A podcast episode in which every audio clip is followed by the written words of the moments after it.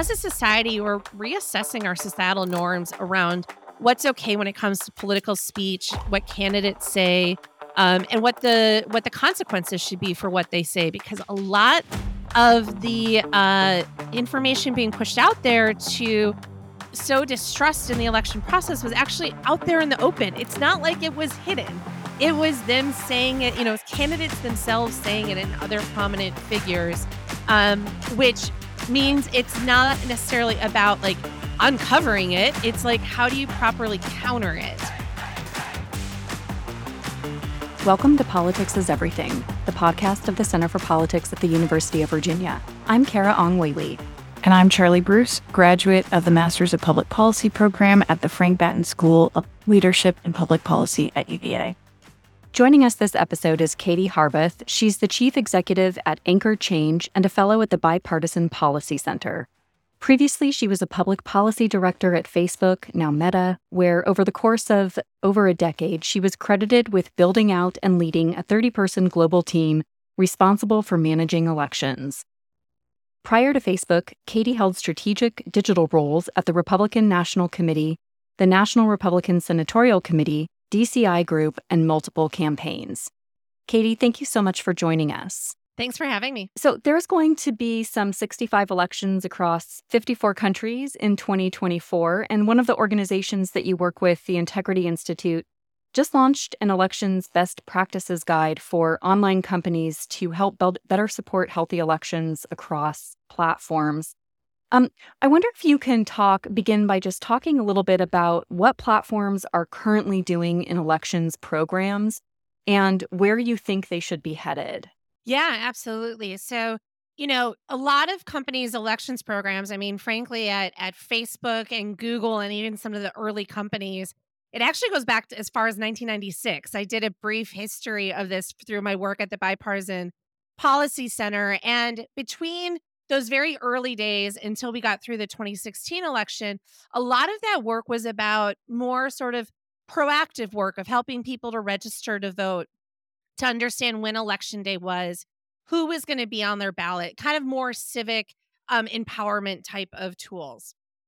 After the 2016, not just the US election, but elections in Philippines and the Brexit election, um, a lot of these companies started to build out their election integrity programs. And so this looked like it could be political and issue ad transparency. It was work around mis and disinformation, uh, coordinated inauthentic behavior, all sorts of different things that that the companies would do. Um, at its peak at Facebook, we had over 40 different teams and 500 full time employees that were working on elections around the globe. And that didn't include the, um, I think it started at 30,000, but then moved up to 40,000 contractors who do uh, safety and security type work. So it's kind of your content moderators and others who are um, contractors in addition to full time staff at the company. Um, Google also had had a big program, though it looked a little bit different. It still does. Um, Twitter's obviously changed, but Twitter was doing some work in this space. Um, and now it continues to evolve. And so, you know, companies like, you know, the most recent elections that happened in Thailand and Turkey, uh, both Meta and TikTok had put out public statements about the things that they were doing around those elections. You're not seeing as much from Twitter anymore in the in the post in the Elon Musk era that we're seeing. We are seeing though there's a lot of emerging platforms. So your Discords, your Twitches, uh, places like that um, are trying to figure out. You know, they have some policies like um, around mis and disinformation, of which elections can be a part of that. There's others like Bluesky had posted something the other week about telling people please don't invite heads of state to be on Bluesky because we aren't quite sure yet how to deal with them um, and what to do about them. Uh, there has been, you know, Substack's been in the news around some of its content moderation things. And so you have a little bit right now of sort of some of the legacy platforms that are going through their own evolutions and changes, especially with the layoffs.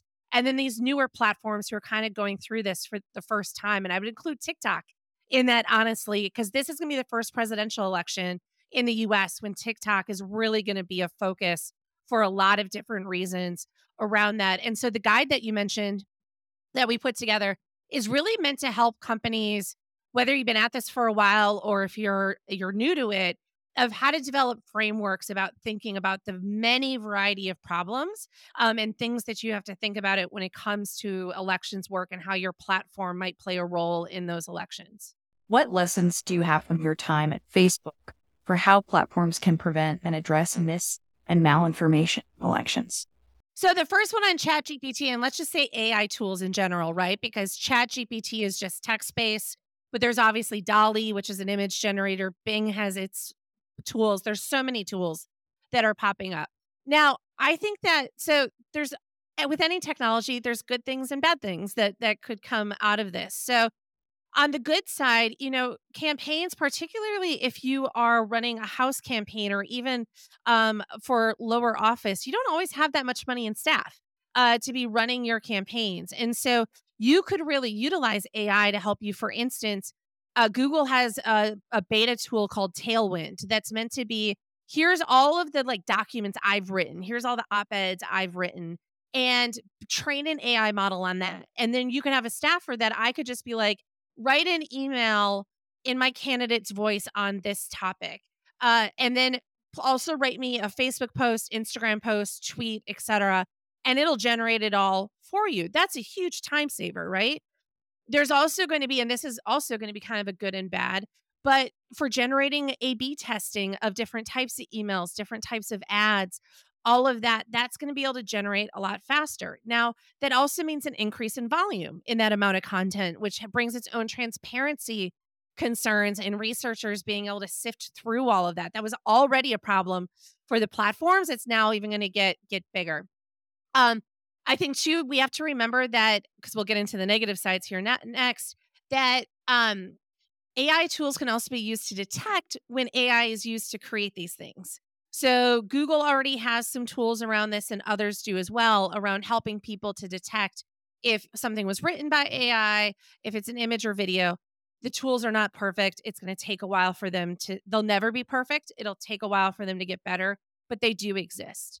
On the flip side, you know, the thing everyone is talking a lot about is going to be the ability to quickly generate potentially false content, false videos, false audio of stuff that candidates never said, um, and putting that out into the internet to get amplified and just confuse people all around. And I think that's a very valid concern. I'm most um, worried about audio because that gives you less contextual clues to be able to tell if something's true or not. And I've even had a friend who um, uh, was a victim of and with those AI phone scams where uh, somebody called up her mom, making her mom think she had been kidnapped, and they had taken her voice off of a podcast like this one to to do that. So um so it, it's happening a lot in the in the audio the audio space.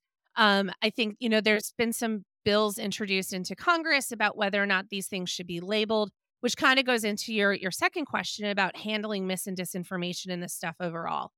So I think that, you know, the problem with fact checking programs is that it always takes time to actually fact check these things.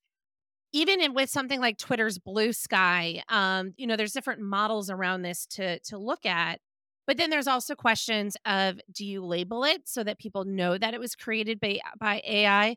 And let me tell you, the number of things that people want to label on pieces of content when most people are watching it on their phone is going to be very tricky of both being like, oh, it's a political ad and it was generated by AI and it was this and this and this. So we're going to have a UX problem here in terms of user design and user research of thinking about these things. But I encourage these platforms a lot of them have policies around this type of stuff, but it's the execution that's difficult. And so I, you know, one of the things that I kind of always wish that like the Facebook, Googles, Twitters of the world back in the day were really realistic about yes, we can have these policies written, but like in terms of being reactive versus proactive and finding this content that might be problematic is actually it's much harder to do in practice. Um, writing the policy is easy, finding it and um, and implementing it is harder. And so I think being real honest about that um, and opening more of this stuff up to be transparent. I really like how OpenAI for Chat 4 GPT 4 brought in researchers and they did threat analysis and red teaming to try to kick the tires and identify potential problematic uses of this technology. And they they released a report on that. They were very open um, about what those types of things are. And so I would encourage other platforms to think about the same. Um, you're presaging so many other questions we we want to ask, but as the as platforms currently exist, what are ways that um, that they are addressing coordinated inauthentic behavior? And and how will that need to be, to improve as as this is developed as the technology is developing so quickly? Well, I think the thing about this work and any adversarial work um, is that you know the bad actors keep getting more sophisticated too, um, as the companies do, and so um, I always we always said this when I was at Facebook, and it's true is that this is a bit of a cat and a mouse game. There's never a finish line. There's never a point in time where we're going to be like, we got it all solved, we figured it out, because as you close loopholes, other ones appear, and and also bad actors, you know, they're also moving to different platforms. So they might not be utilizing like the Facebooks and Googles as much because they have programs to find them and implement this. So they move to the Gabs and True Socials of the world, um, or the Telegrams, or even podcasts and radio.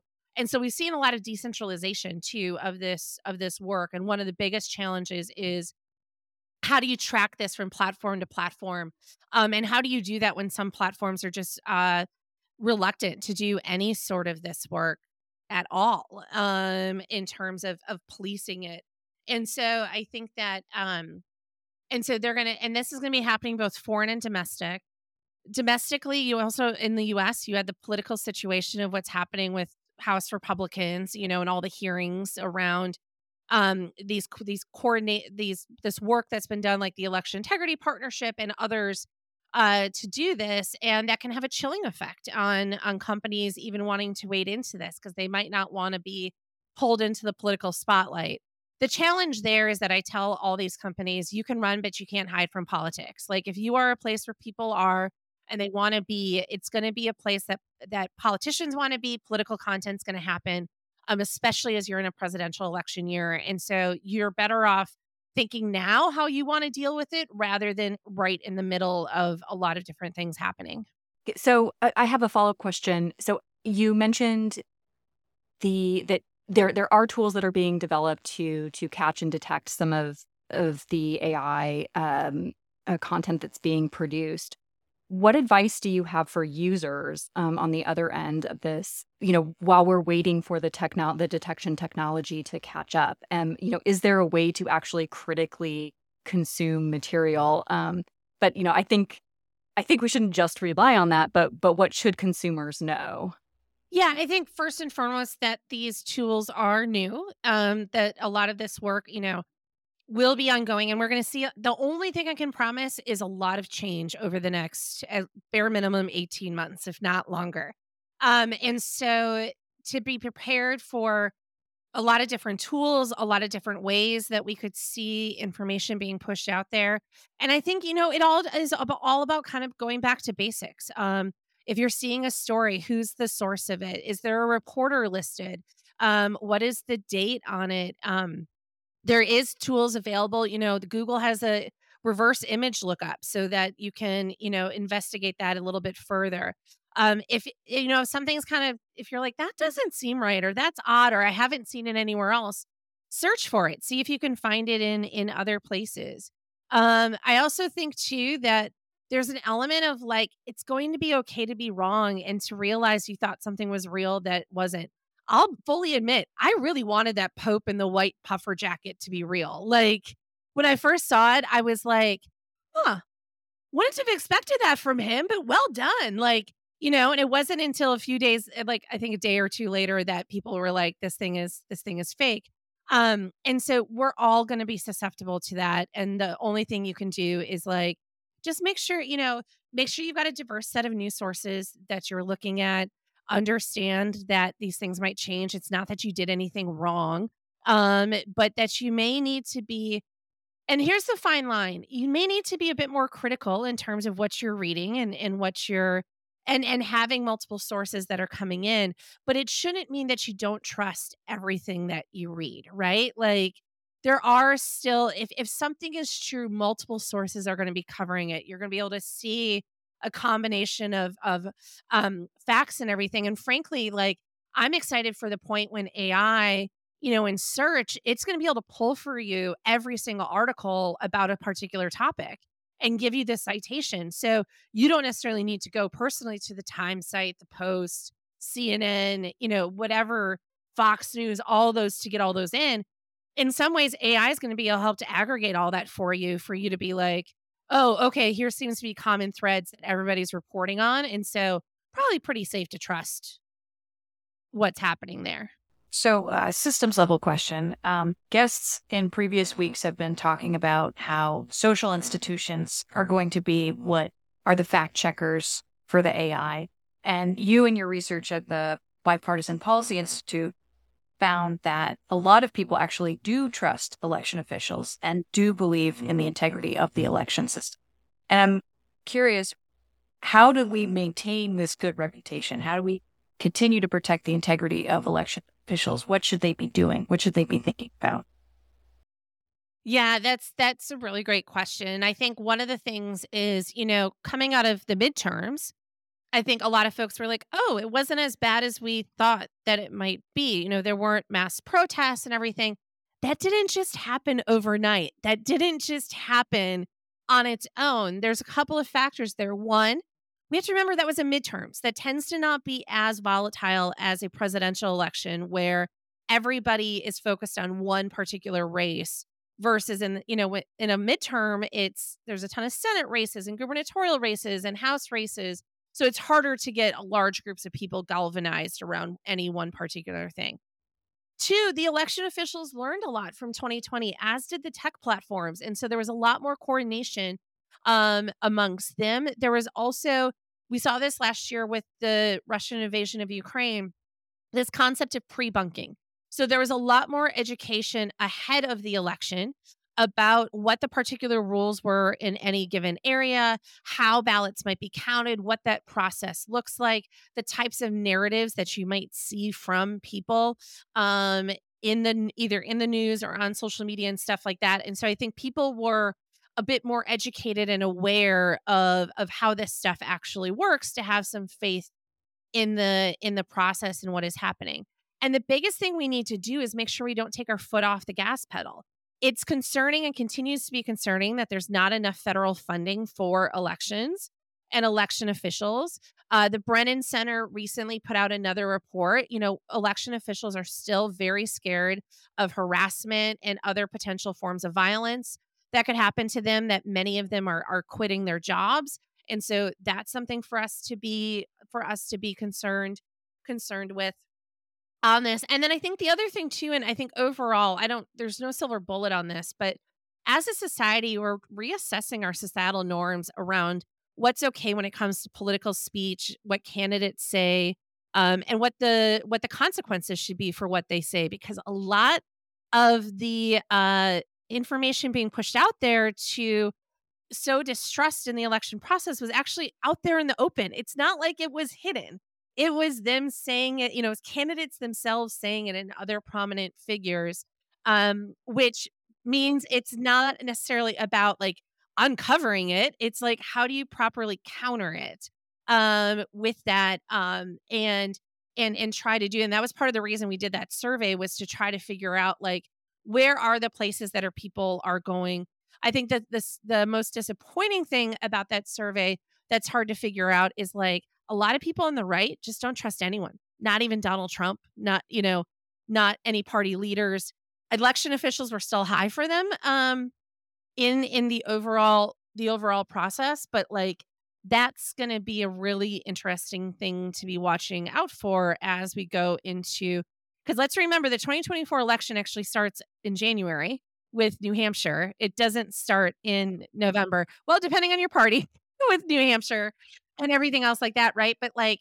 these, and, and frankly, in some ways, the primaries are going to be even a bigger challenge than the general. So we just need to remember that like it's an entire year long process next year, not just worrying about November. I want to come back to something else you already also mentioned, and that is regu- uh, regulation or regulatory regime. Um, you mentioned um, some legislation that's that's been introduced, um, and and I believe that was you might be referring to Representative Clarke's legislation about um, about making sure that there's transparency in um, in political ads um, and and financing of of AI generated content. but we also know that Senator Chuck Schumer is circulating some sort of broad framework. I wonder you know, how are you thinking about um, you know, what what legislators need to consider in a regulatory regime given the given how fast the technology is developing and what kinds of questions should guide a regulatory framework? Yeah, this is a really interesting question. And I think one of the things, too, is that while we don't yet have anything that's really passed at the US federal level, right? Um, in Europe, the DSA is starting to get implemented, um, which is the Digital Services Act. And that's going to be, I think, something that folks in the US are going to, and already are, paying really close attention to how that is implemented and the effectiveness of that as we think about some of this stuff. And so, um, what I would say is that first and foremost, to not be too prescriptive, because as you said, technology changes really quickly. And so, you'll want to think about sort of how can you kind of skate to where the puck is going. In thinking about this, I do think legislation around things like transparency is something that's really important to even just understand what the platforms are doing, as well as kind of thinking more about how do we institute various forms of oversight. There's government oversight, there's civil society oversight on government, on the tech platforms. Like, how do we build that structure so there's a way for having being able to open up new lines of inquiry working with new companies as they're developing new technologies et cetera um, to be thinking about this stuff versus being like like it's fine to have legislation to be like political ads need to have a label that's if they're generated by ai but that's so narrow right? Like if we really want something something that's comprehensive and this and we i'm not a data privacy bill is also important. Like there's so many different aspects to this. But those are transparency and government oversight are some of the main places I would kind of look at um, for for thinking about the right ways to do this in a way that could still be flexible for this speed and changing nature of technology. On that, just a quick follow up on that oversight question. You know, what existing executive agencies or even congressional agencies could actually provide oversight and enforcement? So I think that so there's the there's the, government agency side, right? Like FTC, FCC, DOJ, all those currently have a lot of oversight and like Lina Khan's already said that she thinks a lot of the existing re- laws on the books can help them with with some of the AI stuff. You know, on the congressional side, we've obviously had a ton of different tech hearings over the years of varying success. But I do think that like um, in some ways they are getting better. And I also think too that just the the fact of Congress asking those questions um, and and doing that, particularly when it comes to the executive branch and how the different things that they're doing, I think it is important to have that executive um, and congressional oversight as well as judicial. Right, the Supreme Court just last week ruled on Gonzalez and the Twitter cases there's another case that's going to be before the Supreme Court around whether or not government um, officials and elected officials can ban people from their comments section, for instance, on social media. And then there's, of course, the question if they'll take up the Texas and Florida content moderation bills that we expect them to do. And so, you know, there's ways where branches of our government are also, I think, ramping up a bit more um, and also their levels of oversight in all of this. The American Association of Political Consultants released a statement a few weeks ago that updated its codes of ethics, and it narrowly defines um, artificial intelligence, but stated in its codes of ethics that it has no place in legitimate ethical campaigns.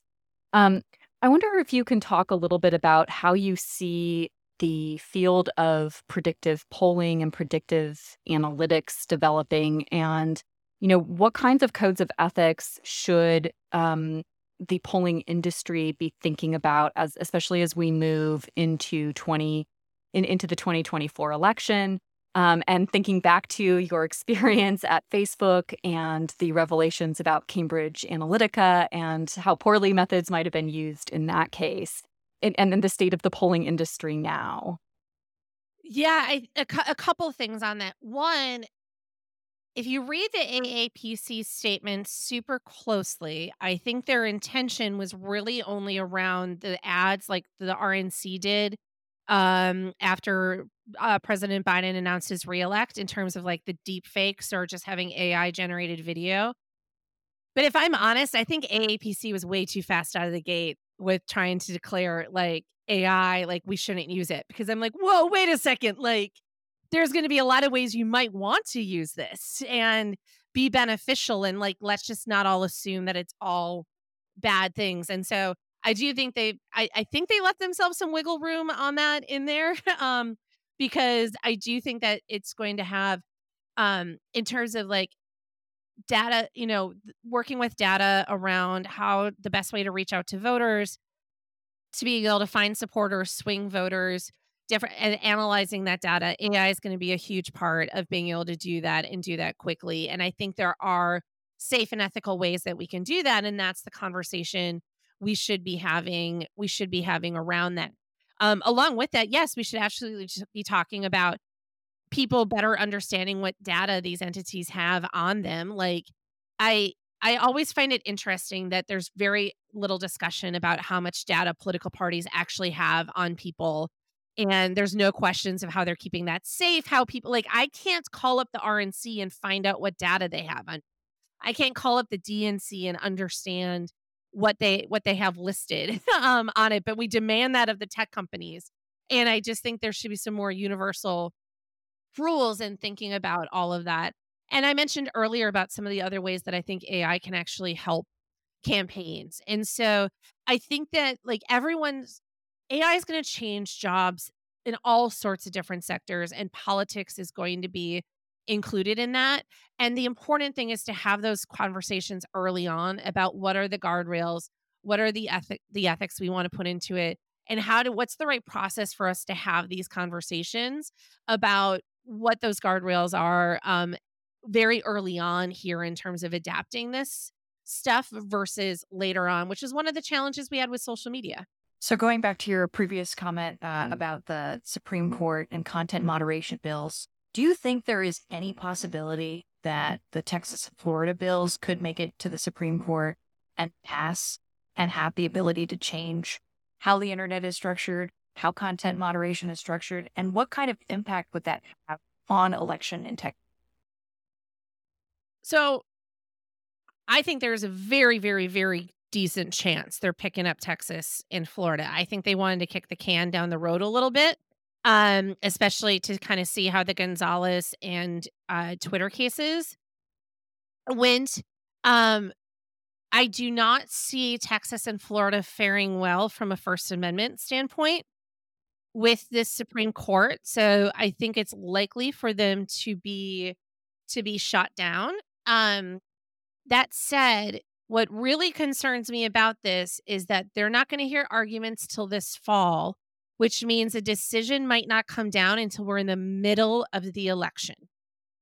And that terrifies me if if they're going to be making any huge changes um, because that's that's just going to be there's going to be so many things that are going to that's going to cause the roller coaster to go up and down and spin around next year when all of that all of that happens and so you know with this supreme court i don't feel like you should ever like nothing's guaranteed but also in seeing there was the fact that they didn't touch 230 they they pushed the the google case back or the was it the google case no the twitter case back down either or they basically left tech alone they didn't change anything.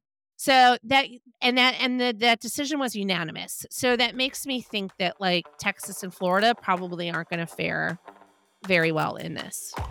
Well, Katie Harbath, thank you so much for joining us on Politics as Everything. We really appreciate you sharing your insights and expertise about the many ways that social media, uh, but also artificial intelligence is going to impact our politics. Thank you also for the work you're doing to ensure the continue to ensure the integrity of our elections.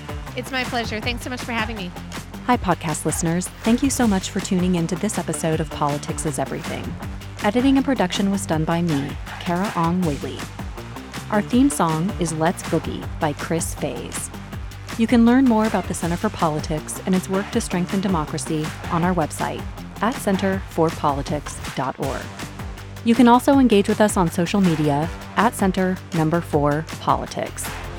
We welcome your suggestions and questions for future episodes. Thanks so much for tuning in. Until next time.